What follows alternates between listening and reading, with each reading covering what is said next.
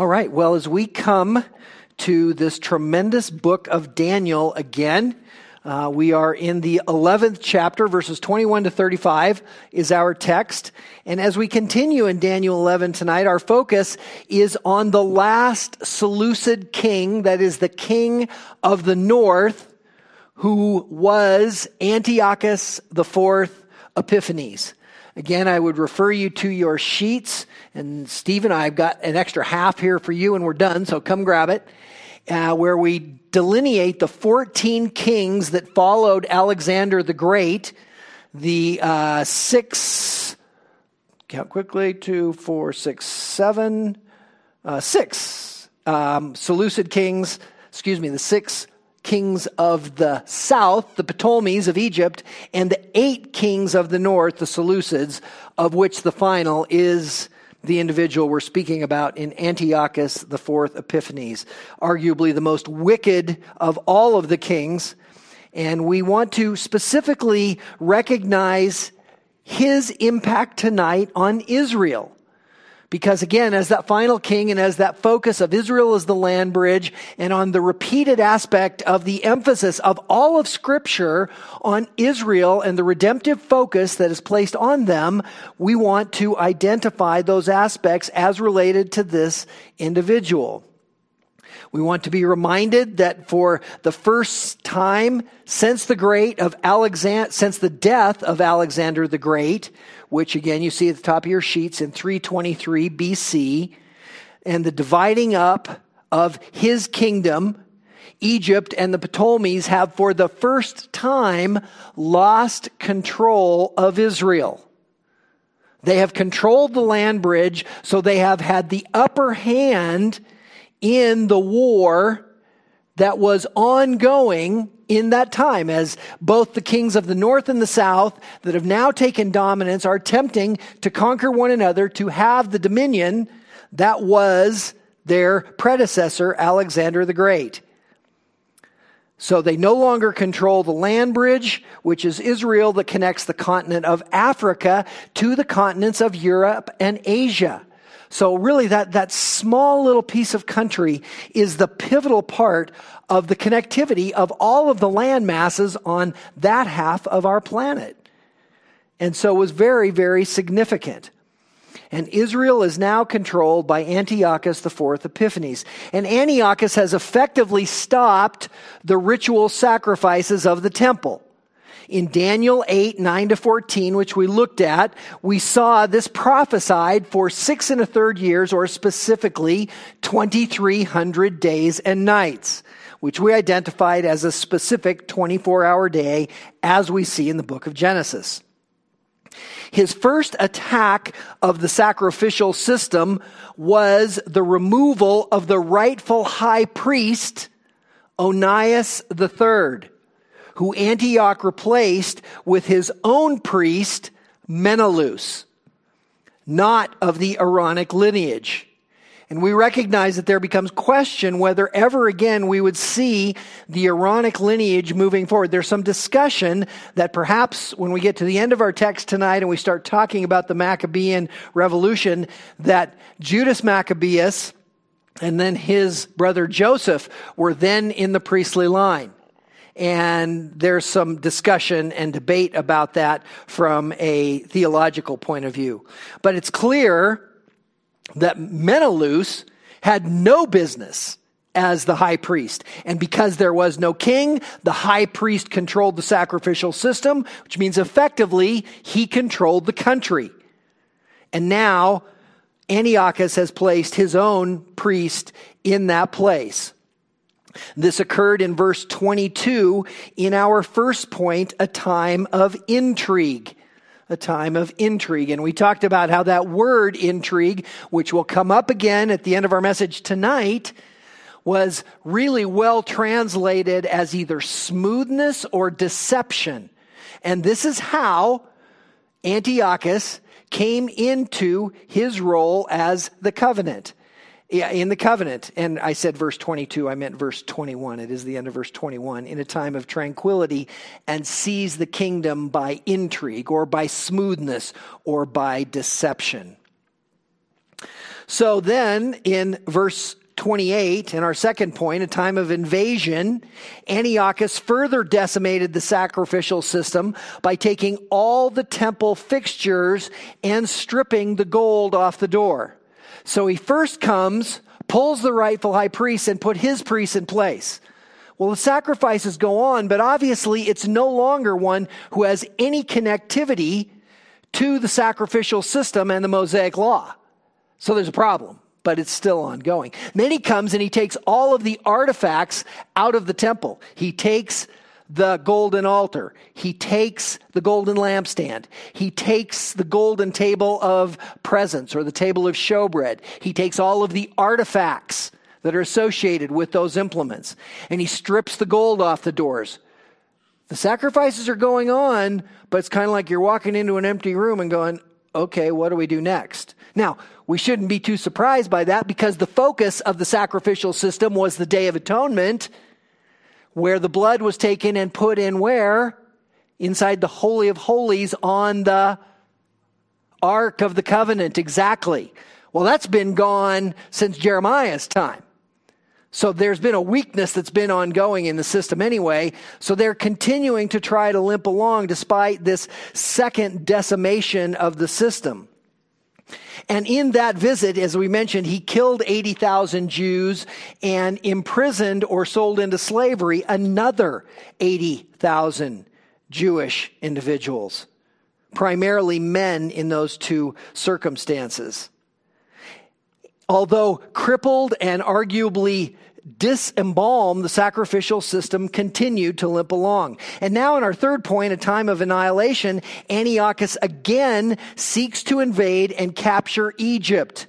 But he is chased out by the ever increasing forces of Rome, specifically the ships of Kittim that come in against him in verse 30 which is the Roman navy dispatched from Cyprus, as the Jewish historian Josephus recounts for us, and explains that Cyprus is the Hebrew word katim, although it was the Roman navy that came. And we talked about how the Roman garrison, the Roman consul, came on shore and delivered the edict to Antiochus IV that said, Get out and go home, or we will kill you.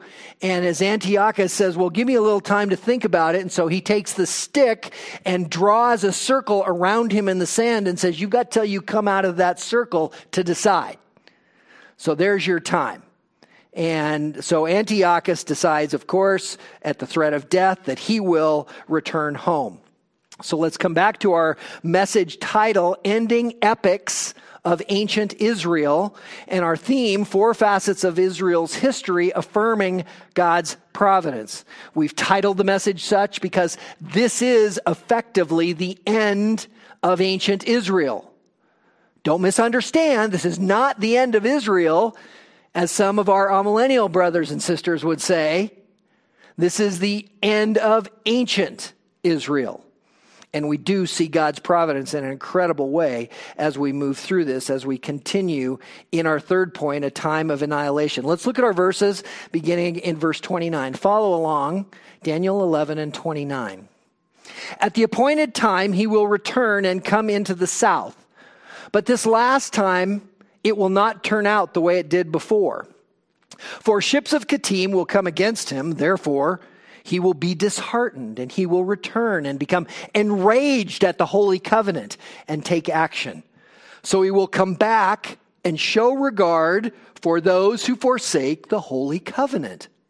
Forces from him will arise, desecrate the sanctuary fortress, and do away with the regular sacrifice, and they will set up the abomination of desolation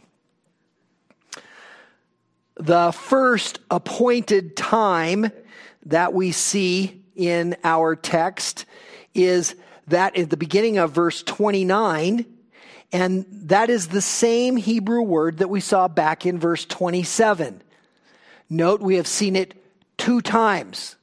We are going to see it one more time tonight, and it becomes a pivotal word. When we see repetition in our Bibles, we recognize from our principles of hermeneutics that that's important.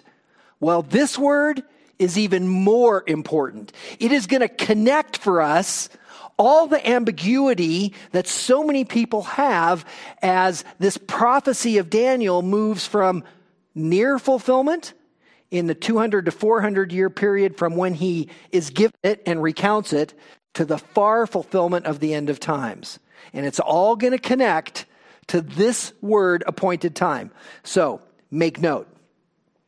So as we recognize the appointed time and how important it is because it shows us God's control. Who appoints the time?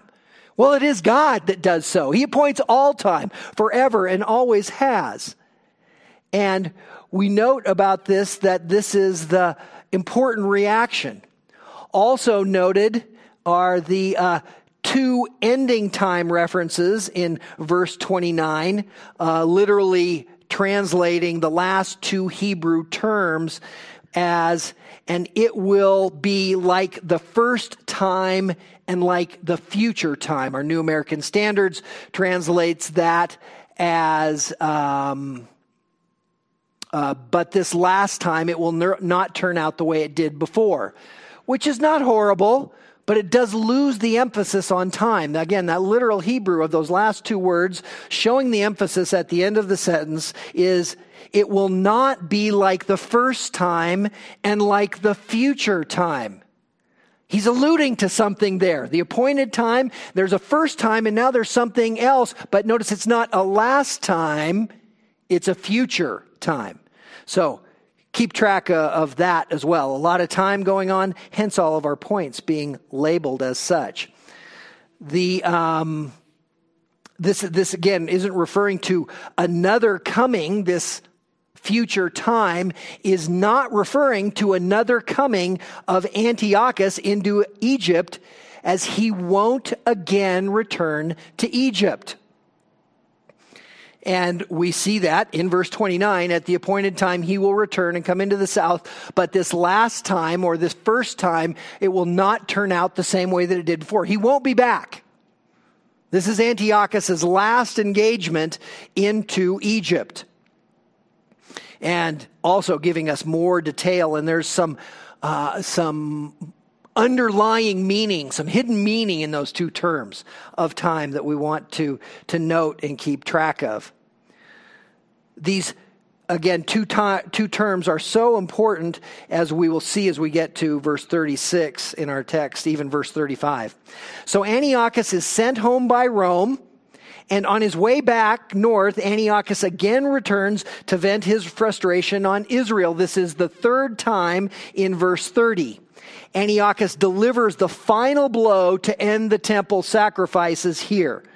This is probably the most famous text of the ancient of ancient Israel as it relates to the Maccabees and all that went on. And these are the specific details that we see written about in 1st and 2nd Maccabees. So Antiochus delivers this final blow to end the sacrifices. He is enraged at the Jews seeking to honor the Holy Covenant.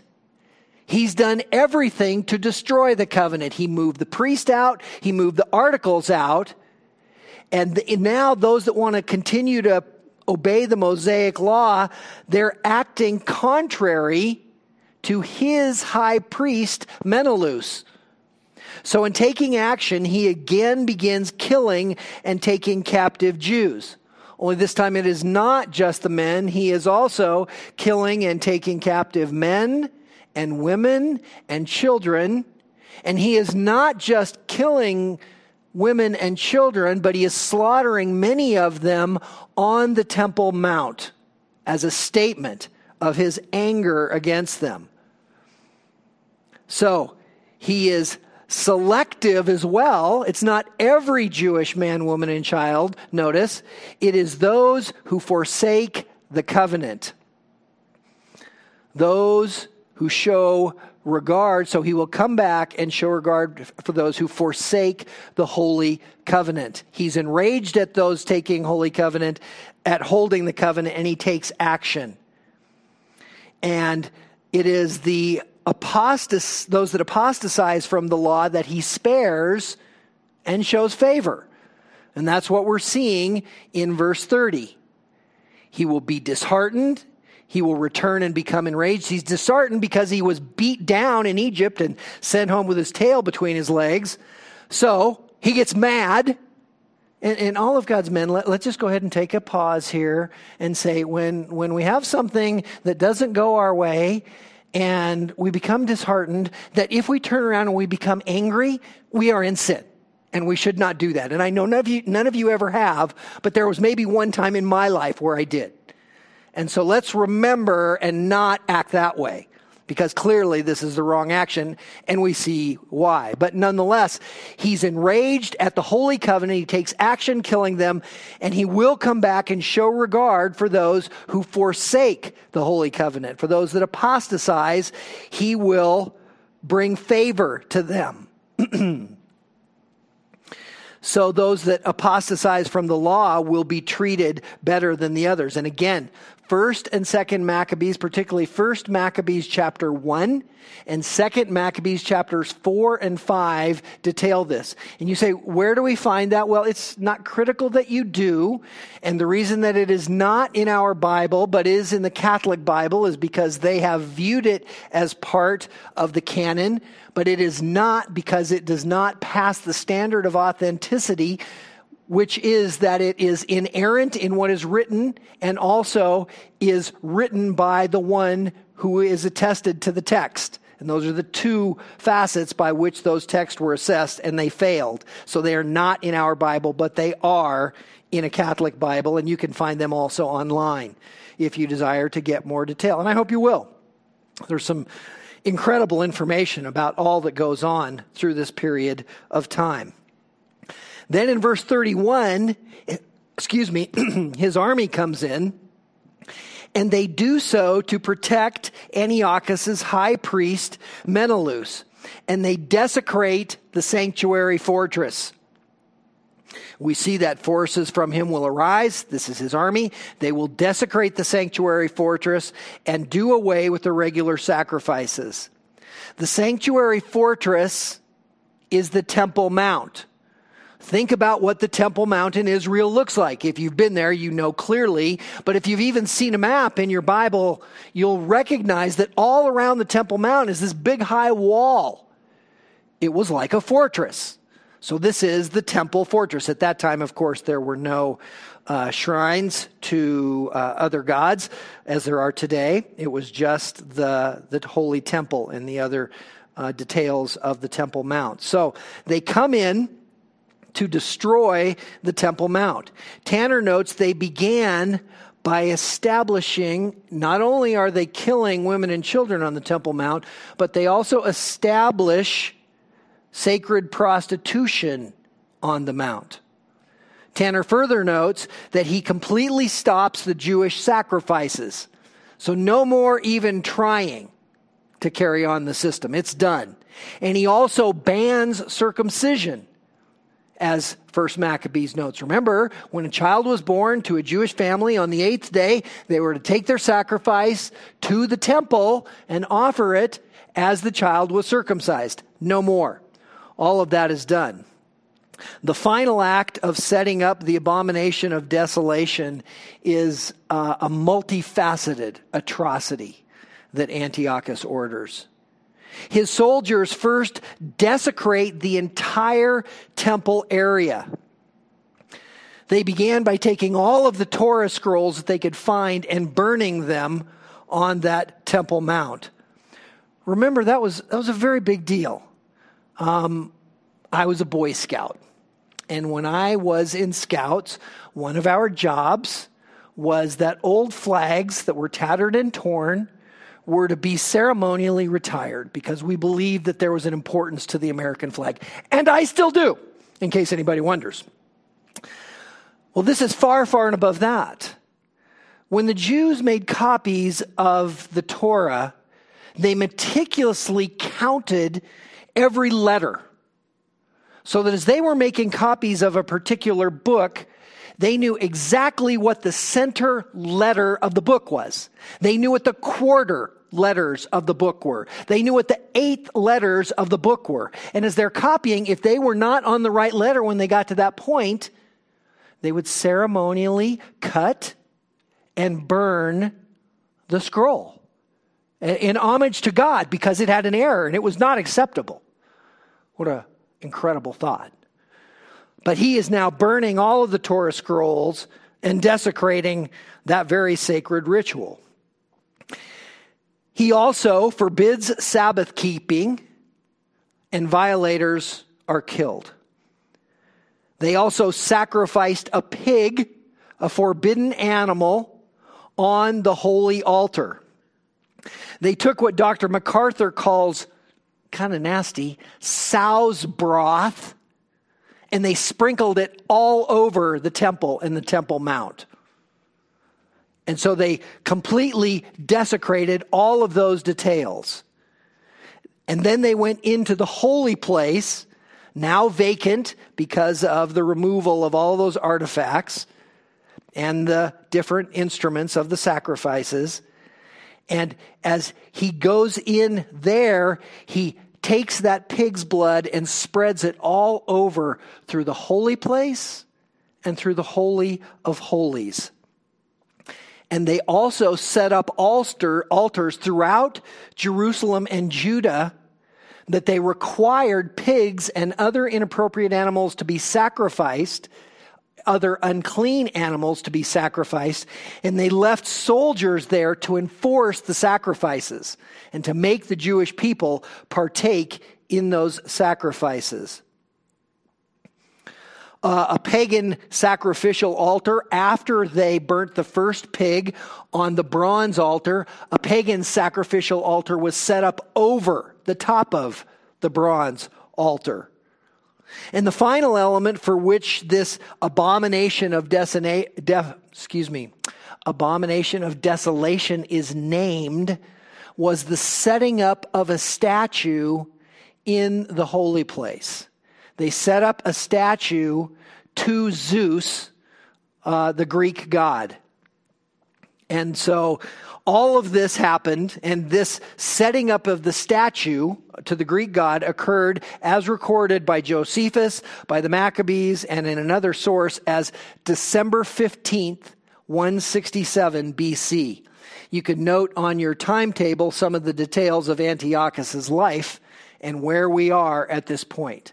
We're about to move to the 100, the year 166 BC, and thus within two years of the end of his life. But this was a horrific act. A pagan sacrificial altar set up, the pigs and the unclean animals sacrificed, and the sacrificial system is now completely removed in a time of annihilation, which leads to our fourth point a time of abolition. A time of abolition.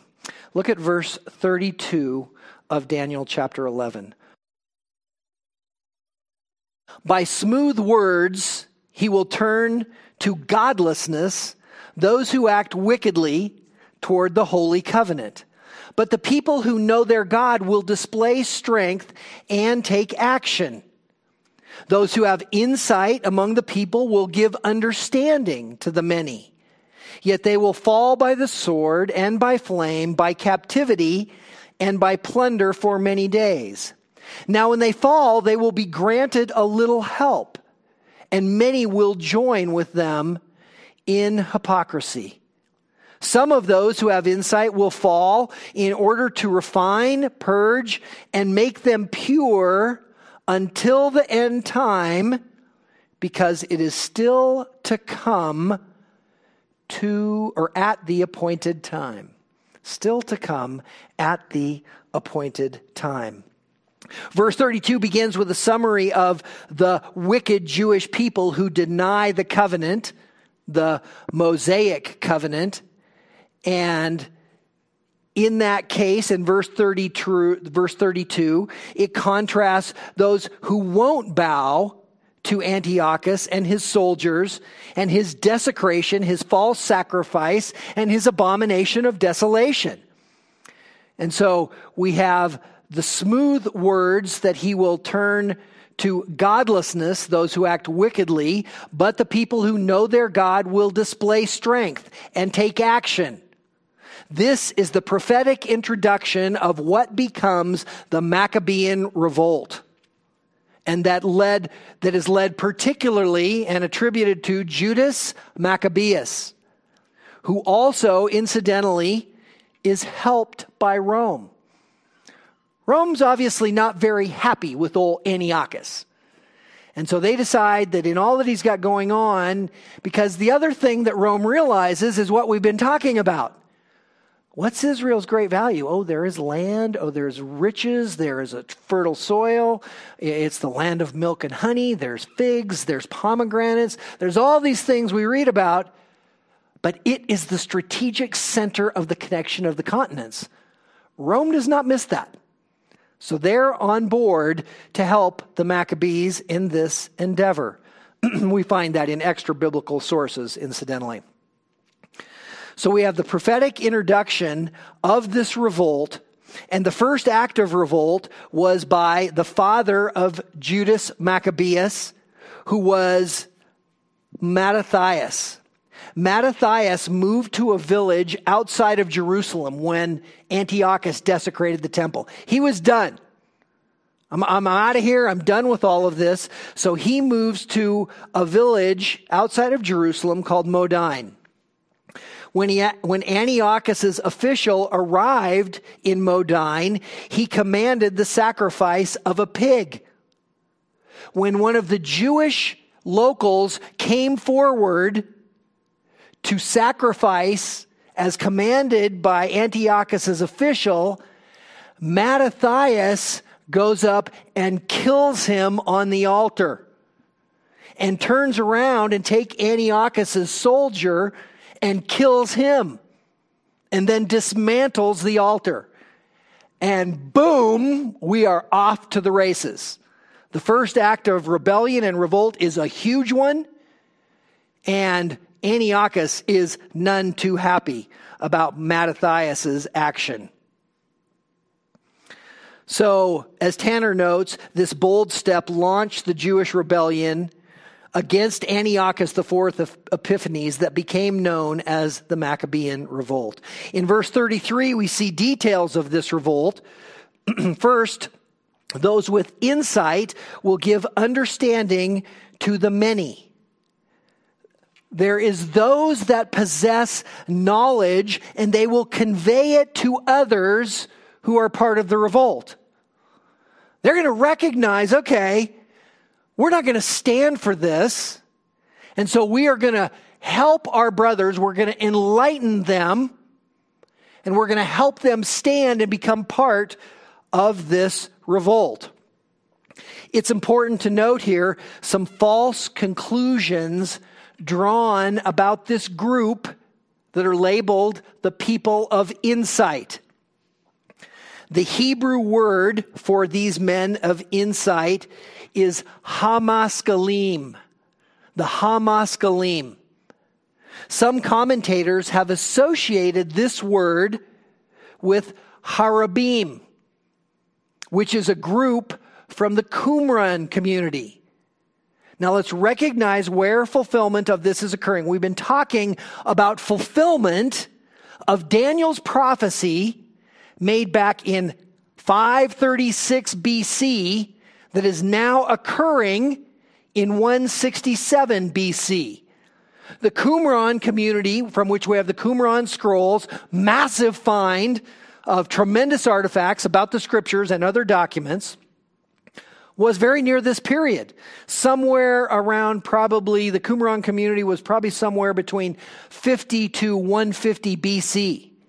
So we're right in this window. And some say, oh, well, when we take this role, this, this word, the men of intrigue, and connect it to the men of the Qumran community because there are parallels there. And so these two are effectively associated in the same men. Well, that is a serious problem. It seems innocent enough, but it is not. Those who make the connection do so in order to deny the time of Daniel's prophecy. Say, Daniel didn't write in 536 BC, this chapter 10, 11, and 12.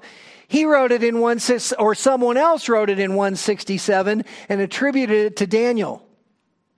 Because these two words, the maskalim and the ra'abim, are associated.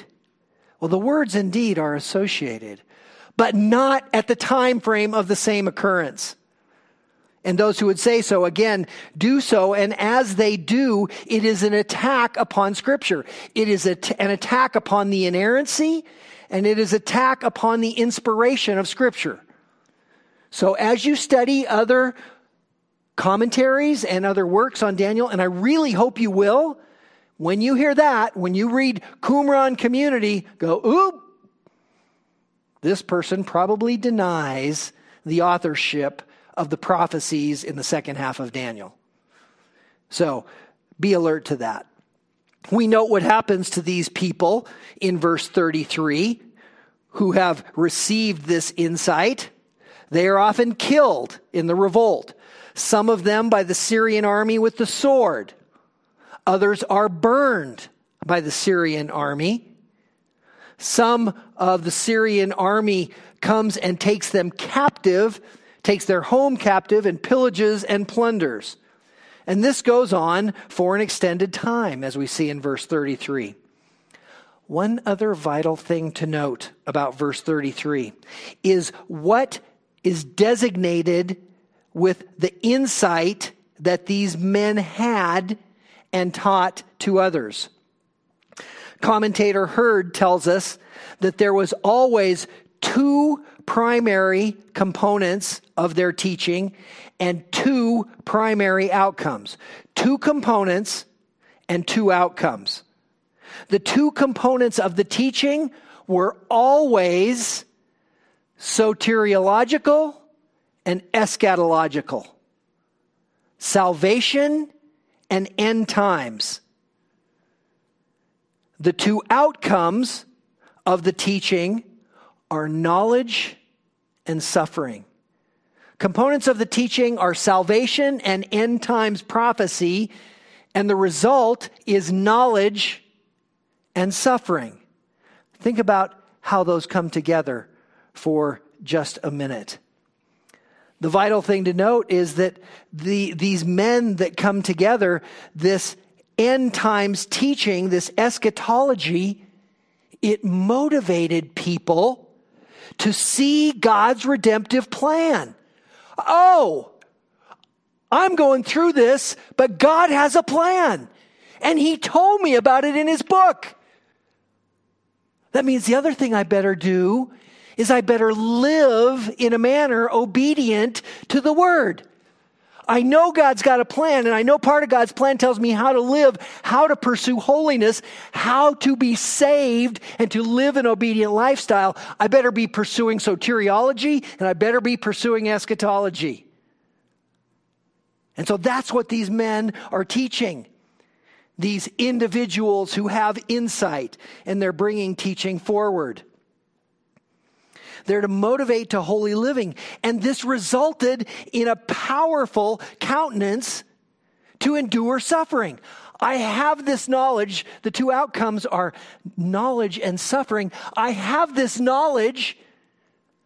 I can endure this suffering.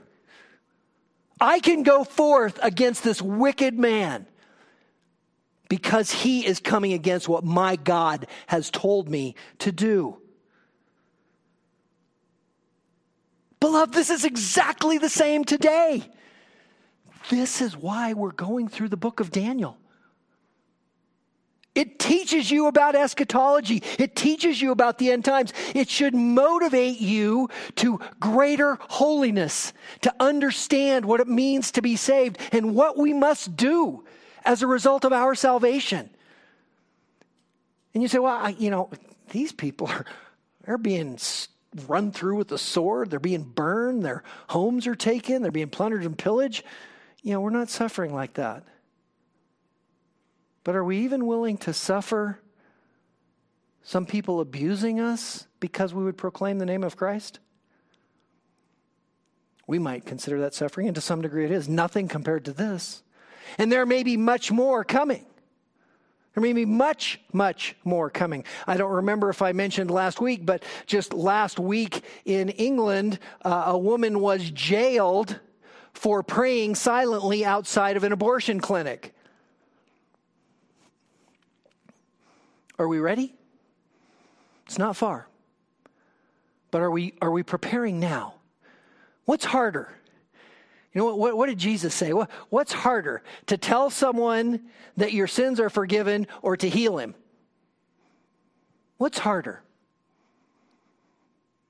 To suffer a little shame and ridicule for proclaiming the name of Jesus, or to have your home run over and to have your children killed in front of you for your faith? Don't you think one might lead into the other? I, I don't know.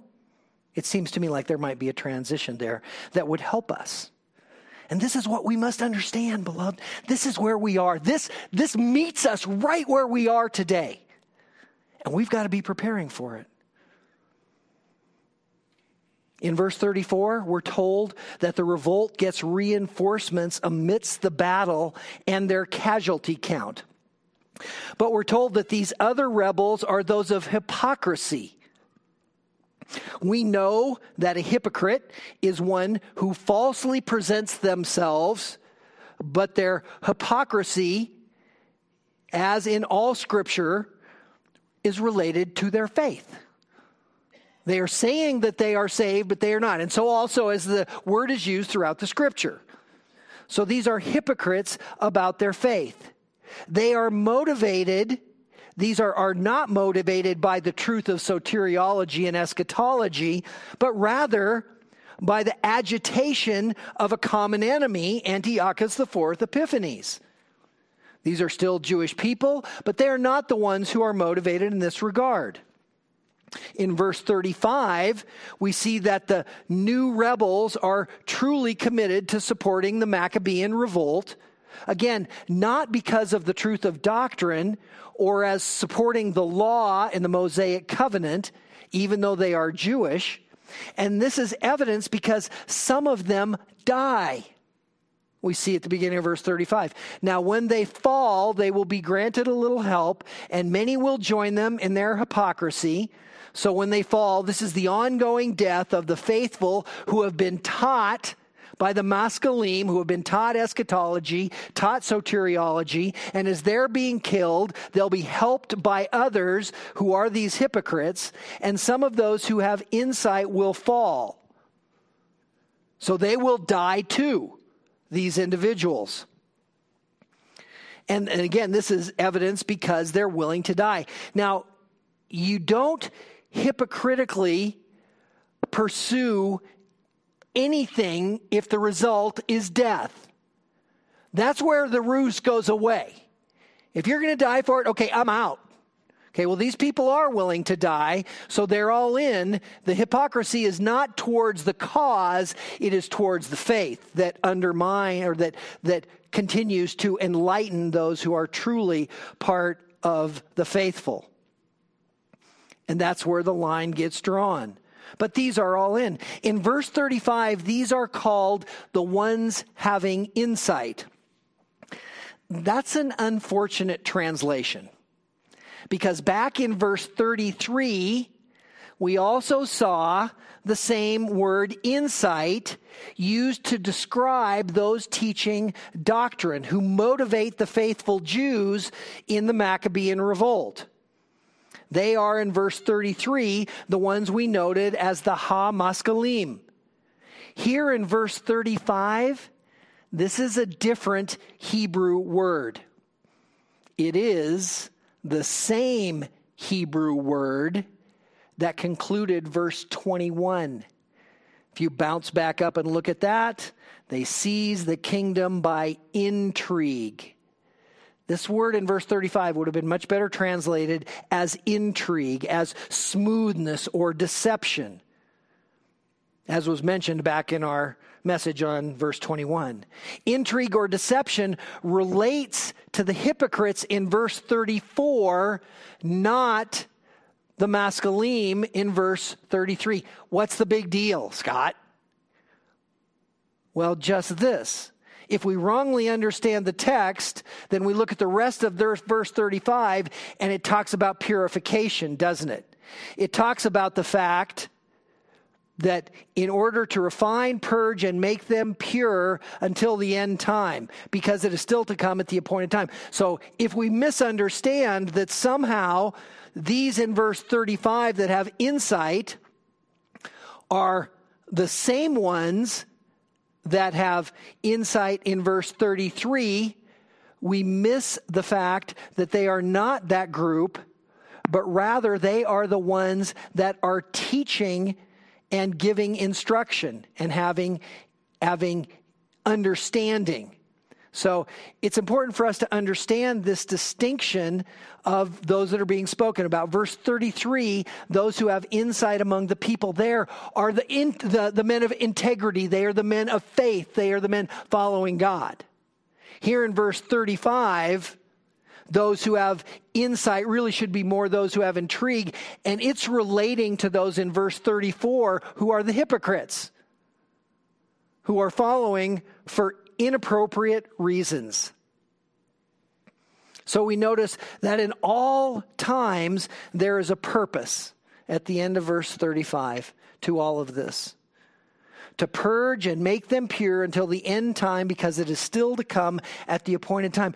God is sovereignly and divinely controlling every facet and every detail of everything that goes on on this planet. And not only this, but he prophetically is telling us about it 400 years before it occurs to incredible minutia and detail. This is the ending epochs of ancient Israel, as our title proclaims. Each of our four points have affirmed God's specific providence, especially as related to Israel. Now, the end of ancient Israel is not further described here.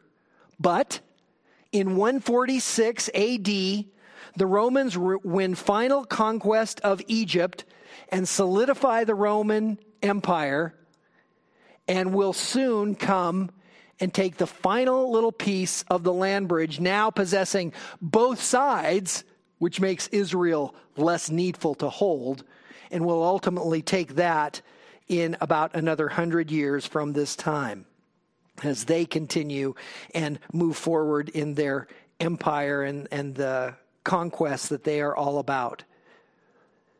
So, as we recognize this, the end of ancient Israel that's described, the end of Antiochus IV Epiphanes also is not described. Because, one, the story isn't about him, he is just a player in this story. It's about Israel, as we've continued to express in this section. But also because, two, Antiochus IV Epiphanes is a foreshadowing of him to is, who is to come, namely the Antichrist of Revelation. And Israel will continue to be refined until the end time, which is the appointed time at the end of verse 35. Israel is yet still being refined today until we get to that appointed time. I've put a summary, uh, if you haven't picked it up yet, there's a, a, half sheet out on the table there that is a summary of the Maccabean revolt that I think you'll find very interesting, gives you a few more details, and I didn't have time to go through it and read it, so I just thought I'd print it for you, and you can spend some time looking into it. In addition to that summary that I've given to you, uh, additionally on the source notes, Dr. MacArthur in his study Bible on Daniel 8 23 to 25 indicates that Antiochus died broken without human agency, as the text tells us in Daniel 8 23, due to insanity and disease of the bowels. And we know that that was just two years later in 164 BC. But this leaves us on the verge of some incredibly exciting verses. The details that we're going to see beginning in verse 36 and to the end of the chapter are nowhere else in Scripture.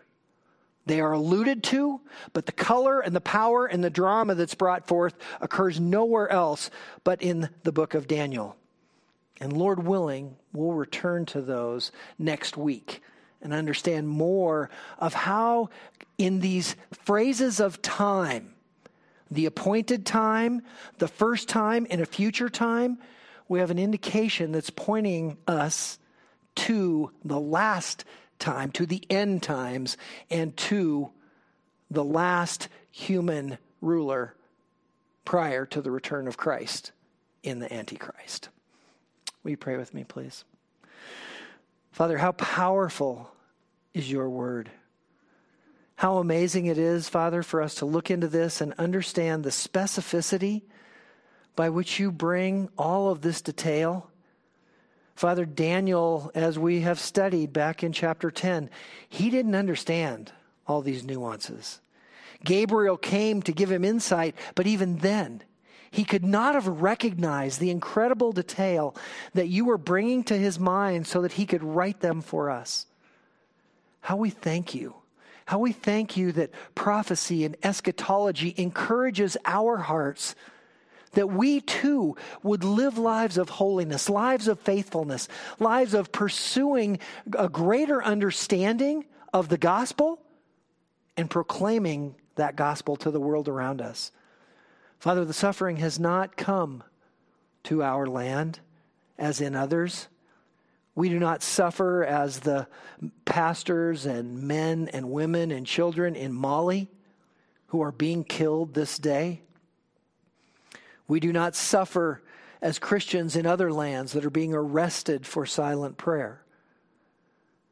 Lord, but strengthen us that we would understand that suffering is that which we must endure and embrace. And that part of that suffering, Father, is not being ashamed of your Son, not being ashamed of the gospel, and showing, Father, our willingness to proclaim that truth no matter what marginalizing, no matter what scorn, no matter what shame, no matter what belittlement and beriding we might receive. That, Father, you alone would be glorified, and that in this we would be better prepared. For Father, we know that should you should tarry in your perfect timetable, and Lord Jesus, should it be some time before you come to take us to be with you, Lord, this will certainly come to our land. May we be ready. May we be faithful to live this out so as to teach our children, to teach our grandchildren. Because, Father, we know that they learn by what they see in us. May we be those who speak the name of Jesus Christ, the only name under the heavens or on the earth by which men can be saved and all for your glory, if you would be so pleased as to use it to bring others to a knowledge of yourself. And we give you praise for this, asking it in Jesus' name. Amen.